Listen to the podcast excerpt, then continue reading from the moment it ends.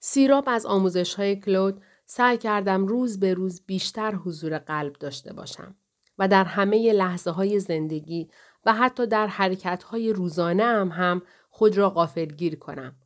مسواک زدن دندان ها یا جویدن غذا با همه وجود از تجربه های جدید جالبم بود که قدرت حواسم را بی اندازه تقویت کرد. حالا معنی اصطلاح در اشتباه بودن را خیلی خوب میفهمیدم. حقیقت دارد که انسان می تواند بدون داشتن حضور قلب و آگاهی از نفس خود وقت بگذراند. ولی خب باید از آن طرف هم پیامد ناگوار حضور نداشتن در تنها جای مهم یعنی اینجا و اکنون را بپذیرد. روز پیش از آن کلود برایم پیامی فرستاده بود که از جمله در آن خیلی خوشم آمد. امروز یک هدیه است. برای همین است که آن را ارمغان می نامیم. اما هرچه بیشتر به نفسم آگاه می شدم از اینکه می دیدم اطرافیانم در وضعیتی زندگی می کنند که برای من حکم وضعیت نادرست زندگی را دارد بیشتر عذاب می کشیدم. برای همین بود که یک شب طاقت نیاوردم و داد زدم. اوه نه سباستیان سر میز غذا تلفن همراه نه اصلا نمیشه تحمل کرد ما همینطوری هم تو رو اصلا نمی‌بینیم. اگه قرار باشه سر میز غذا هم نباشی که دیگه. البته که هستم ببخشید. فقط منتظر یک جواب فوری برای کارم بودم. خودتو عصبانی نکن. انگار اصلا حواست نیست به چیزی که می‌خوری.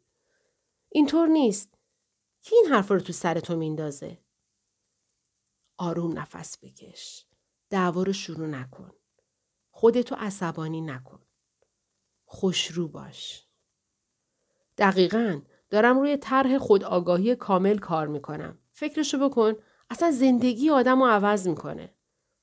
با شوخی گفت فقط اجازه به نگاهی به گوشیم بندازم.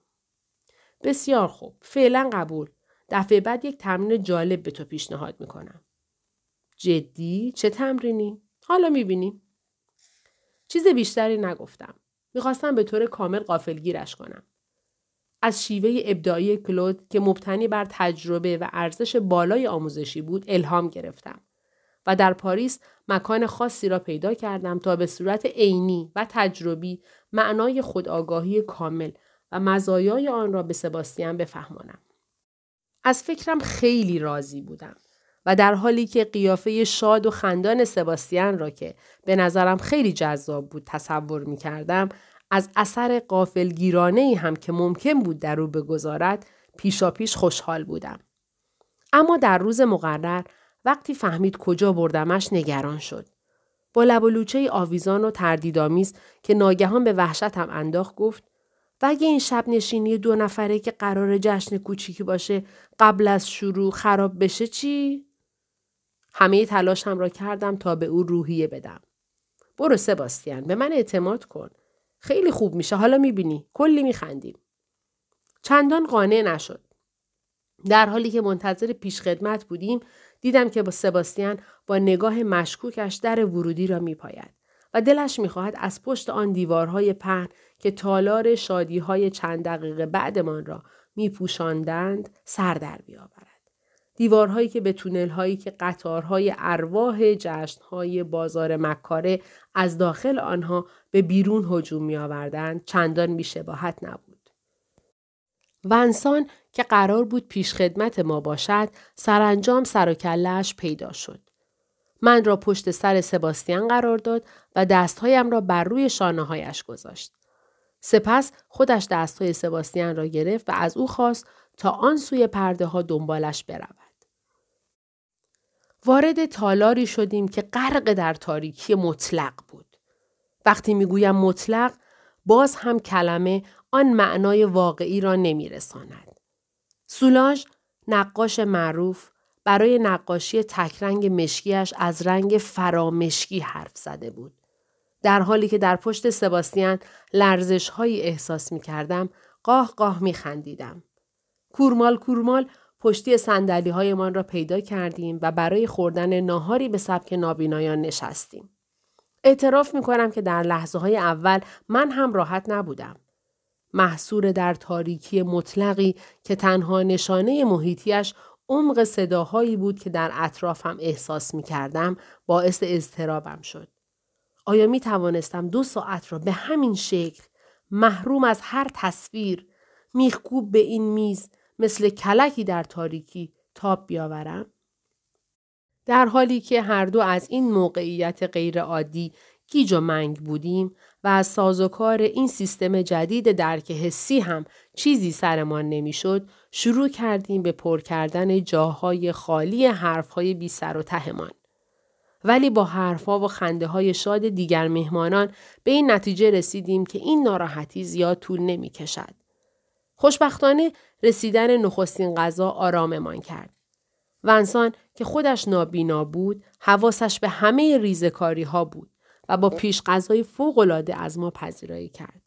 در این جهان تازه و بدی با انگشتهایمان که به چشمهایمان تبدیل شده بودند درست به اندازه زائقهمان غذا را می چشیدیم. ما مخفیگاه چشایی دهانمان را این کلبه پوشالی محقر را که در این موقعیت خاص به قصر هزار یک پرز چشایی معبد تعمهای ناشناخته تبدیل شده بود دوباره کشف می کردیم. به نظر می رسید همین محروم بودن از بینایی توانایی های عادی گیرنده های حسیمان را ده برابر می کرد. خب حالا فهمیدی با همه وجود طعم غذا رو چشیدن یعنی چی؟ یک امتیاز مثبت برای تو.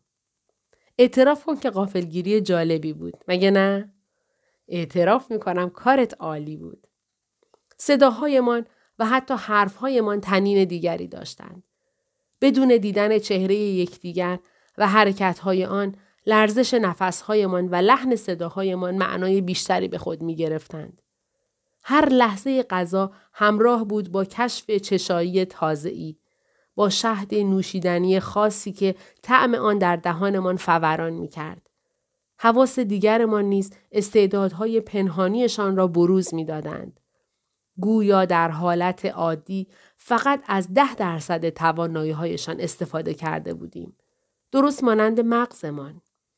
در پایان احساس کردم که سباستیان مغلوب شده است. همه چیزهایی را که حس می کرد با هیجان گزارش می‌داد و سعی می کرد همه تفاوتهای ریز مواد غذایی و نوشیدنی ها را توصیف کند. و حدس بزند که چه چاشنی معطر یا چه ادویه‌ای در سس ها وجود دارد. این آگاهی و به خود آمدن بیشتر از آن چیزی که تصورش را کرده بودم او را تحت تأثیر قرار داده بود.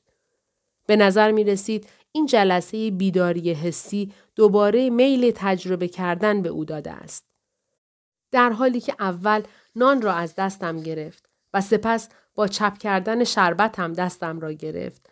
با صدای گرم گفت ابتکار خیلی جالبی بود عزیزم. ممنون. اما نترسیدی این حس تازه منو به فکر انجام دادن تجربه های دیگهی به اندازه که سهیم شدنشون با تو به همین اندازه لذت بخشه؟ ها؟ خندیدم. خیلی خوب می‌دانستم درباره چه حرف می‌زند و به شخصه اشکالی در آن نمی‌دیدم.